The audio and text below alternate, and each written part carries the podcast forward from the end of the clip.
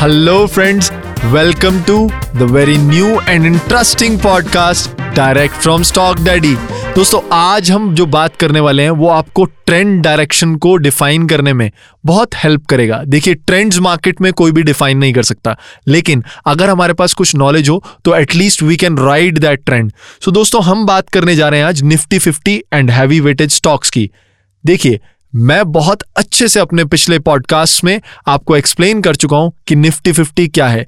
That is the top fifty performing companies of our country of NSC national stock exchange but friends क्या आपको ऐसा लगता है कि जो 50 कंपनीज़ है वो कंप्लीट इंपैक्ट रखती हैं इस इंडेक्स पर? तो दोस्तों, ऐसा नहीं है।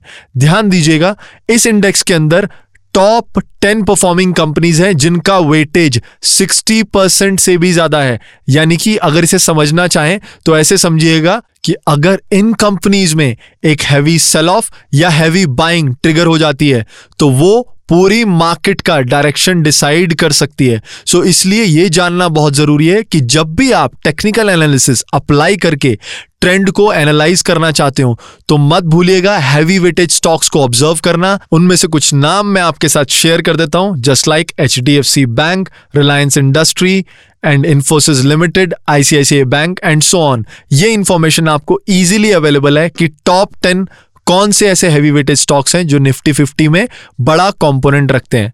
आई होप आपको यहाँ से ट्रेंड एनालाइज करने के लिए एक बहुत वाइटल की पॉइंट मिला होगा दोस्तों। अगर ऐसे ही इंटरेस्टिंग इंफॉर्मेशन आप गेन करते रहना चाहते हैं तो जुड़े रहिएगा मेरे नेक्स्ट पॉडकास्ट के लिए।